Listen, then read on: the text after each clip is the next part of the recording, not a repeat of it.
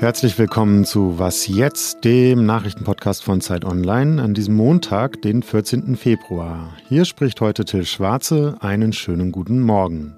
Und inhaltlich geht es heute hier um Russland und die Ukraine. Wie groß ist die Gefahr eines Krieges dort? Außerdem um diesen Mann.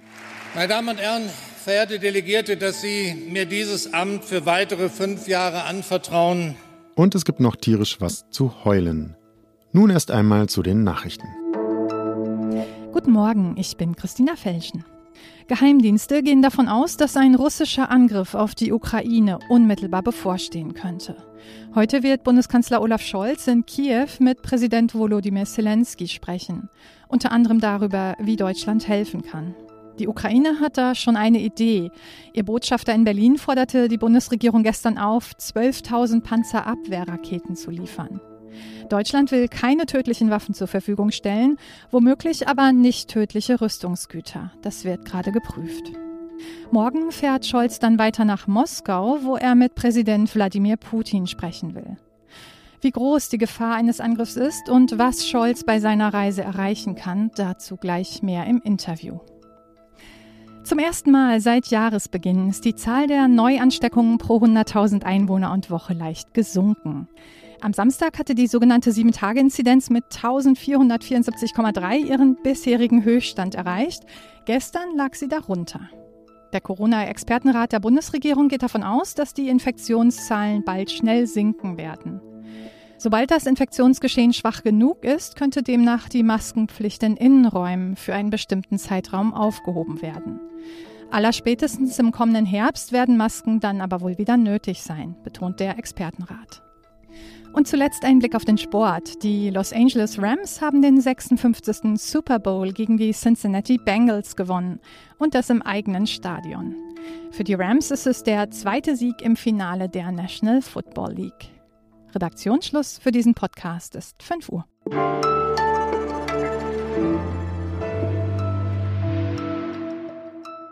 Es ist die wohl drängendste Frage zu Beginn dieser Woche. Steht ein Angriff Russlands auf die Ukraine unmittelbar bevor? Ausgelöst wurden diese Spekulationen durch die US-Regierung, das setzte am Wochenende eine ziemliche Dynamik in Gang. Mehrere westliche Länder riefen ihre Bürgerinnen und Bürger auf, die Ukraine zu verlassen, darunter auch Deutschland. Und die USA verstärkten ihre Truppen in den östlichen NATO-Mitgliedsländern. Zugleich wurden aber auch die diplomatischen Bemühungen verstärkt. Unter anderem telefonierten der französische Präsident Emmanuel Macron und US-Präsident Joe Biden mit ihrem russischen Kollegen Wladimir Putin, ohne allerdings die Spannungen spürbar reduzieren zu können oder die Spekulation über den bevorstehenden Einmarsch zu beenden. Und so starten wir an diesem Montagmorgen weiter mit vielen Fragen in die Woche. Ein paar davon beantworten kann uns hoffentlich mein Gesprächspartner jetzt, Michael Thumann, Russland-Korrespondent der Zeit. Hallo Michael. Hallo Till. Wie schätzt du die Warnung der USA vor dem russischen Einmarsch ein? Ja, welche nachrichtendienstlichen Erkenntnisse die USA da haben im Detail, das kann ich natürlich nicht beurteilen. Aber eins kann man sagen. Wladimir Putin hat mit diesem Aufmarsch wirklich alle Optionen. Er kann den großen Einmarsch machen, er kann sich äh, auf Teile konzentrieren. Er kann aber einfach auch in den nächsten Wochen mit seinen Truppen die ganze Zeit um die Ukraine herum rotieren, äh, den Westen einschüchtern und damit halt äh, den Europäern und Amerikanern Zugeständnisse abtrotzen. Das heißt also, beide Optionen sind möglich und für welche er sich entscheidet, glaube ich, weiß er immer noch nicht selber, aber er kann es auch nur selbst entscheiden. Damit sprichst du an, was du auch in einem Text über Putin geschrieben hast, dass er nämlich einen Krieg in der Ukraine eigentlich nicht wolle, ihn aber durchaus in Kauf nehme und es ihm eigentlich darum gehe, Europa und die USA permanent in so eine Art Alarmbereitschaft äh, zu versetzen. Aber dienen diese vielen Truppen um die Ukraine also nur diesem Ziel? Nicht allein, glaube ich. Ähm, wenn nötig, könnte er intervenieren. Und es gibt ja in der Ukraine auch äh, Dinge, die ihn sehr interessieren. Das hat er ja im vergangenen Jahr auch mal in einem großen historischen Aufsatz deutlich gemacht, wo er sagte, wir, die Russen und die Ukrainer sind ein Volk. Das sehen die Ukrainer ja ganz anders. Aber dieser Dauerdruck auf Europa, der ist absolut gewollt. Und das letztendliche Ziel, das hat er ja auch in seinen Forderungen klar gemacht, das ist der Abzug der USA. Und ähm, Gewünscht ist auch äh, die Zermürbung der europäischen Öffentlichkeit, unser Streit über den Umgang mit Russland. Also vor uns steht eine Art psychologischer Abnutzungsschlacht. Nun reist Olaf Scholz heute erst in die Ukraine und dann äh, nach Moskau weiter. Was kann denn der deutsche Bundeskanzler erreichen? Das ist, glaube ich, begrenzt, denn vor ihm haben ja der US-Präsident und der französische Präsident mit Putin schon ausführlich gesprochen, ohne dass der seine Meinung geändert hat. Aber ich glaube, was Scholz jetzt machen muss, er sollte Putin klar machen, dass Europa, anders als äh, viele hier in Moskau denken, wirklich sehr einig ist und äh, sollte Russland in die Ukraine einmarschieren, dann wäre Europa noch einiger. Äh, Scholz kann auch sagen, äh, dass Nord Stream 2, die Ostsee-Pipeline, Teil der Optionen ist, die dann auf dem Tisch liegen. Das heißt, er kann diese Pipeline Nord Stream tatsächlich mal aussprechen. Und mit anderen Worten Putin sagen, dass das alles einfach sehr, sehr teuer würde, wenn er in die Ukraine einmarschierte und dass es sich am Ende einfach nicht lohnt für Russland. Danke dir, Michael, für deine Einschätzung. Sehr gerne.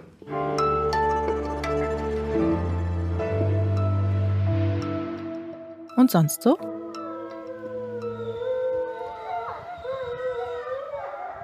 Was wir hier gerade hörten, war hoffentlich ein Triumphgeheul. Zumindest gibt es für die Tiere allen Anlass dazu. Denn ein Bundesgericht hat den Schutz der Wölfe als gefährdete Art in den USA wiederhergestellt. Mit dieser Einstufung wird die Jagd auf Wölfe in den meisten Bundesstaaten verboten. Gestrichen von der Liste bedrohter Tierarten hatte den Wolf die Regierung des früheren Präsidenten Donald Trump. Danach wurden im vergangenen Jahr Hunderte der Tiere getötet, allein 218 in vier Tagen.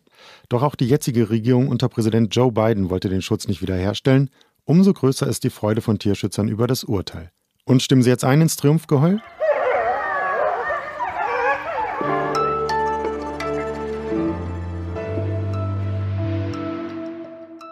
Der Alte ist der Neue. Frank-Walter Steinmeier bleibt unser Bundespräsident. Mit 1024 von 1425 Stimmen ist er gestern am Sonntag von der Bundesversammlung gewählt worden. Das ist zwar eine übergroße Mehrheit, aber auch wenn seine Konkurrenten wie erwartet chancenlos blieben, der von der Linken aufgestellte Mediziner Gerhard Trabert bekam etwas mehr Stimmen, als die Partei hatte, ebenso der von der AfD nominierte CDU-Politiker Max Otte und die von den Freien Wählern ins Rennen geschickte Physikerin Stefanie Gebauer. Die Freude über seine Wiederwahl sah der Bundespräsident aber aus anderen Gründen getrübt. Meine Freude wäre aber größer, wenn die Bundesversammlung unter anderen Bedingungen stattfinden könnte, ohne die Beschränkungen der Pandemie. Aber wichtiger noch, meine Freude wäre größer, wenn unsere Bundesversammlung nicht in eine Zeit der Sorge fiele, Sorge um den Frieden in Europa. Was er sonst noch zu sagen hatte und wie die Wahl des Bundespräsidenten ablief, darüber spreche ich nun mit meinem Kollegen Michael Schlieben aus dem Politikressort, der den Tag verfolgt hat. Grüß dich, Michael. Hi, grüß dich. Ein altbekannter Kandidat, ein erwartbares Ergebnis. Die Wahl des Bundespräsidenten war jetzt nicht unbedingt das, was man als spannungsgeladenes Ereignis bezeichnen würde. War für dich trotzdem etwas Überraschendes gestern dabei? Also wieder im Paul-Löbbe-Haus diese mehr als 1000 Wahlleute gesessen haben auf den vier verschiedenen Ebenen und wie sie da äh, gehemmt am Ende die Nationalhymne nur mitgesummt, aber nicht mitgesungen haben, das war schon ganz beeindruckend. Auch bemerkenswert fand ich an Steinmeiers Rede zum Beispiel, wie er Putin direkt angesprochen hat. Also der frisch gewählte deutsche Präsident oder wiedergewählte kritisiert sehr deutlich und warnt den russischen Präsidenten vor einer weiteren Eskalation. Das war deutlicher, als ich es bisher von Steinmeier gehört habe, sogar auch als ich es von Scholz bisher gehört habe in der, in der Drastik. Das könnte damit zusammenhängen, was auch man aus seinem Umfeld hört, dass er die zweite, seine letzte Amtszeit dafür nutzen will, wirklich Klartext zu sprechen und das, was ihm wichtig ist, auch zu benennen und sich nicht mehr hinter irgendwelchen äh, diplomatischen Formeln zurückzuhalten. Was hat er denn gesagt? Was will er denn in seiner zweiten Amtszeit äh, machen? Was können wir von ihm erwarten? Na, schon auch das, was er in der ersten Amtszeit gemacht hat, was auch erstmal typisch und auch richtig für einen Präsidenten ist. Ne? Also er versöhnen, Brücken bauen. Aber Steinmeier hat eben auch betont, dass er auch Position beziehen möchte, noch klarer vielleicht als bisher. Also er hat es in der Formel einmal zum Ausdruck gebracht, er will nicht nur helfen, die Wunden zu heilen, die entstanden sind durch Corona oder andere Geschichten, sondern er will sich auch ganz entschlossen jenen entgegenstellen, die diese Wunden überhaupt äh, gemacht haben oder aufgerissen haben. Und das ist ja dann doch schon ein aktiverer Part als nur jemand, der der die Brücken baut. Das heißt, mit dem, was er vorhat, will er auch eine Frage, die bei der Wahl des Bundespräsidenten immer wieder kommt, nämlich wozu brauchen wir dieses Staatsoberhaupt überhaupt, beantworten und so ein bisschen dem Eindruck entgegentreten, den unsere Kollegin Tina Hildebrand in der Zeit beschrieben hat, als die Gefahr der würdevollen Bedeutungslosigkeit. Siehst du das so? Ich habe das vor allem sehr häufig gelesen in den Zehnerjahren, als diese Merkel-Präsidenten alle nacheinander zurückgetreten sind. Erst Köhler äh, und dann Wulff und so. Und da war wirklich so spürbar so eine Art Krise des Bundespräsidialsystems. Inzwischen denke ich eigentlich, dass sich das so fast auch wieder so ein bisschen erledigt hat, weil man, finde ich, schon auch in der Ära Steinmeier gesehen hat, dass es nicht, dass es ganz beruhigend ist, dass man einen Bundespräsidenten hat. Also zum Beispiel als Jamaika gescheitert war, war er derjenige, der auf die SPD eingewirkt hat und die Bildung der großen Koalitionen forciert hat.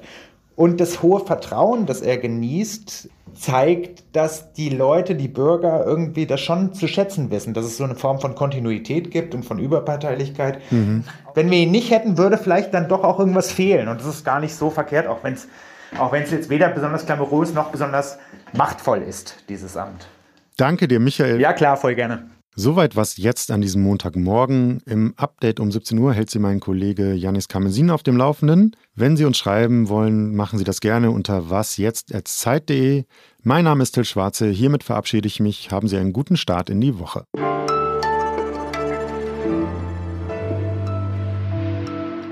Ach so, heute ist Valentinstag. Äh, ja, nee, also ich kann da gerne irgendwie den Wikipedia-Eintrag zu vorlesen. Das Brauchtum dieses Tages geht auf das Fest des heiligen Valentinus zurück, eines Märtyrers, in dessen Hagiografie möglicherweise die Vitae mehrerer Märtyrer